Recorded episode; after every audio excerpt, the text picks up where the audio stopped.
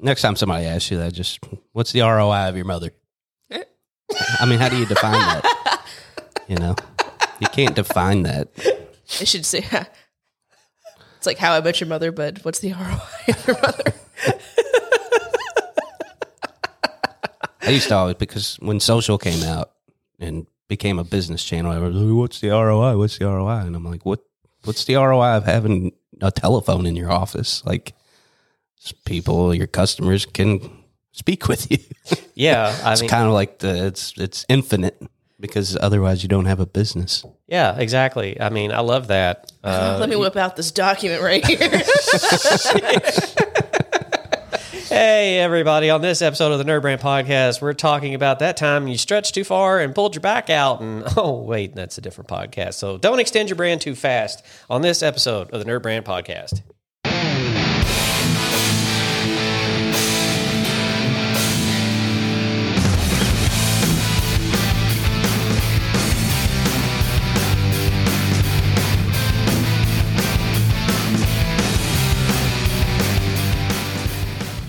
Uh, if you rush in to plaster your brand everywhere too quickly, you may lose its potency.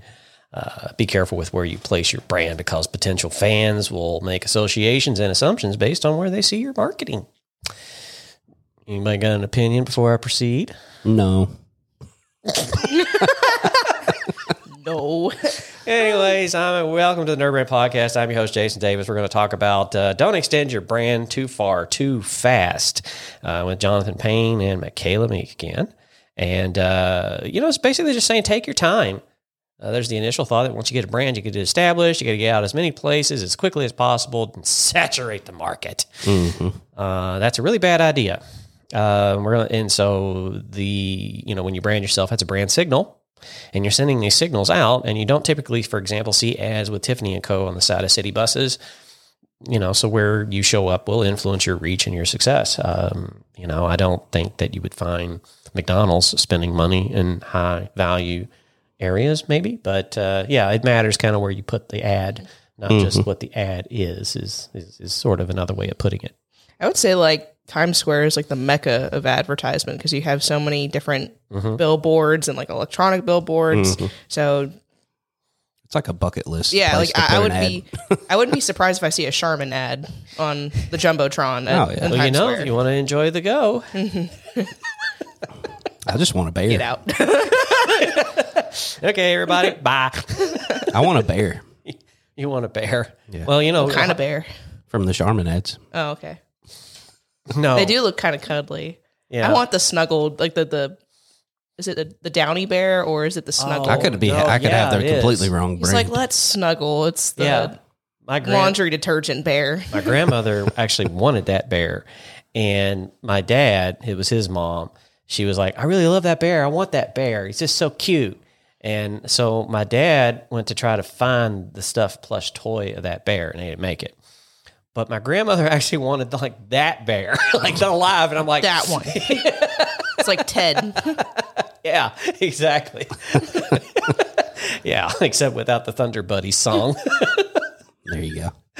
yeah. So, anyways, your brand should market itself in places that make the most sense. Uh, and it also complements the message you're trying to communicate, and that's your why. So, I think that there's been times where I've seen an ad and it was just uncomfortable to find it there. Um, I don't, I don't see too many of them anymore, but even like on television, um, perfume ads that Mhm. just don't make any sense. Like I remember an ad with Charlize Theron, and I'm like, okay, she's a beautiful actress, she's wearing a dress, hmm kinda, and you know, you're just kind of sitting there, and you got to realize, like, okay, this thirty something seconds almost, that's a long time. And you don't really know until the end of the ad what the crap is this about. Mhm. But it's an industry that kind of conditioned you to like when you saw it, you're like, that's perfume ad. Mhm. Yeah. Or some sort Yeah, of beauty weird. product of, like. CoverGirl, L'Oreal. If you just see waves crashing and the sound of waves and stuff. Yes. you see the wind blowing. Right. Yes. And like a dress Like, uh huh. flowing in the wind. Yeah. Yeah, there's something about people wanting an ad that has that kind of imagery that, that, that communicates sophistication. And I'm like, I'm the opposite. I'm like, I would like take like separate video clips of just people drinking beer and farting and burping and just be like, okay, Budweiser. Or that's probably when you need perfume the most. I don't know. I don't know many people who go. I mean, obviously some people do, but I don't know many people who are getting all dressed up in gowns and going out too often. I mean, the, if that's the place where you're supposed to wear perfumes and such, I don't, I who, don't who know. the hell are you marketing to? I don't know, but uh, also too, like I've seen a lot of folks that to kind of go back to what I said in the opener was it's just go too far too fast. Like I think that somebody made a comment to uh, us, Michaela, that when we were out, uh, it was Jonathan that made it, not the Jonathan here on the show, but our, he kind of made the motion that our brand has kind of gone very vertical, just straight up. Uh, when it, when it, in, in growth and, and all that, and it kind of bothered me because not that I was insulted or anything. It bothered me because I know that if a brand does that, it's sort of like a Roman candle or bottle rocket. It's just going to go up and pop, and then it's mm-hmm. done. You know, mm-hmm. it fizzles. And and I was like, okay, well, if that's the perception, then we need to taper because I don't want that. That's not with the perception that I want, even though it's mm-hmm. probably not. It's really not our fault. Well, uh, you know, It's not the worst perception, but yeah, if you don't get your hands around it, then you got a problem on your hands. And if you don't have the resources to continue to support that growth, I mean, that's the that's the thing. That you you just fall off. Yeah, yeah. I mean, we've we've backed off of. Uh, I've backed off of going to some events. Um, you know, we kind of Michaela and I we tag team and discuss on Slack like, hey, you going to that one, and then I kind of just kind of let her. You know, you enjoy going, so enjoy. Um, But there's never any sort of expectation to come back with. I got a sale, you know, uh, in these events. But Just mingling. yeah, just mingling. Um, tell us about your experience at a event recently. What happened when you walked into a room? It was like I, I was a magnet. Everyone just gravitated, or I was like the Earth. Everything orbited around It's me. the nerd. it's the nerd culture. Uh, it's been a minute since I've been out networking, so, and I would really enjoyed going out and seeing a lot of familiar faces and meeting new fa- new people, making new connections. So, looking forward to more of that in the future. Yeah, I mean, you take a break for a bit, you can kind of generate that. Yeah, you just you feel refreshed because if you just keep consistently going, and it's like you're swimming in the ocean and you just keep getting pounded by a wave. You're like, I got this to do, and you're like, no, networking, and Right. you're just trying to accommodate to your not only your work schedule but like networking opportunities and it can lead to burnout and we were busy there for a hot second like with just uh, trying to make uh, upsells on our clients and keeping up consistency um, podcasting of course and just like i need a break. Yeah. or also there just wasn't a lot going on too or it would just i would simply just skip my mind to register for an event. Well, now I can sit back and I'm like, let's look and see what we got here. Well, and you have to pull back a little bit to figure out if what you're doing is working, Uh, or you know, you can assume that if you're saturating somewhere that it's working, but that's not necessarily true. Mm-hmm. You know, you could be Strategy. annoying the hell out of people. You could be in their face too much. Mm-hmm. I mean, we see it more so in digital with like display ads. Everybody's had that experience where they go to a news website and the same brand has nine different placements, and it's just too much. Even if it's a brand you like, or you know, ads are ads are following you around, and it's like you like that company, but they're just they're too pervasive Yeah. or too invasive or whatever. Um, Yep.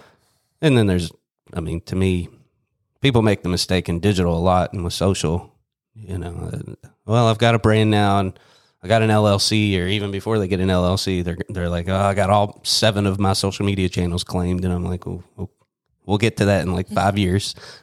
Whoa, Nelly. like, pick two, pick two, and do a good job. You don't need all of them. Right. Yeah. I mean, uh, we recently fired up sort of TikTok.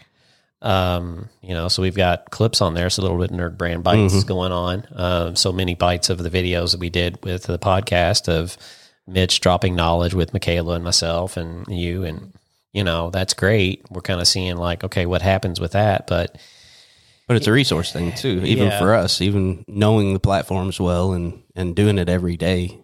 Expanding into a new channel is it's hours and strategy and somebody's actually got to go do it and Yeah. the production of the content and all that. So it's like even for an agency who does this stuff, you have to be careful what you're biting off, and because if you can't keep up the consistency, there's no point in being on those channels. Yeah, I mean it's uh it's a lot of work to cut the videos, add the pieces, and then upload them. And no, not I'm not using my iPhone. hmm Um, you know, and that's something that I don't think people realize. Like they just think, well, pull out the iPhone, we're all going to get in a group and do a silly dance, put it on TikToks, it's going to go viral, and everybody's going to like it, and wee, and it's like crickets because nobody gives a sh- about that.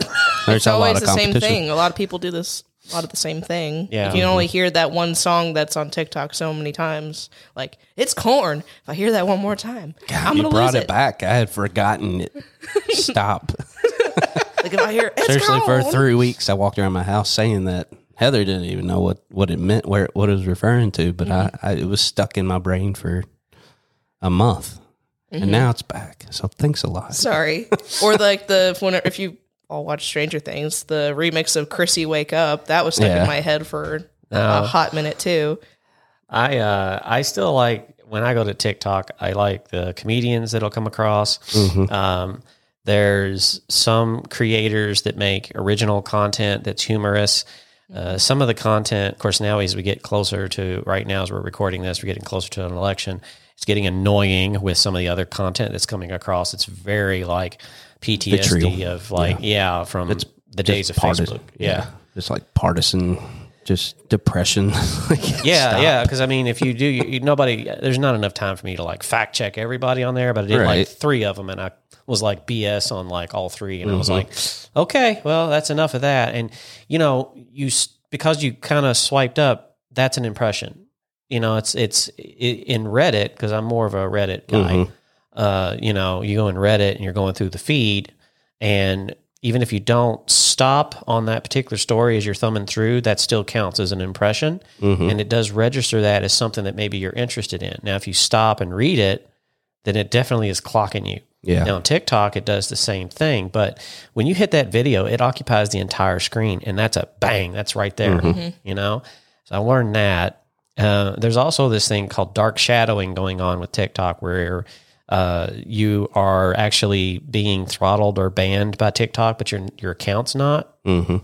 And there's a lot of folks talking about that now. Whether that's true or not, I don't know. There's one guy that's like, check your for your page or whatever, and look at your video and your impressions and views. And if you can notice from one video to the next, then you know that you're being shadow banned. Yeah, maybe. So, yeah. So there's all this. maybe. Weird, yeah. I mean, there's- it's it's, it's the- weird. it's the same as every other platform. As more and more people rush to the platform and start posting, then the feed naturally has to get more restricted. It Yeah. happened with Facebook. It happened with Instagram. It's going to happen with TikTok.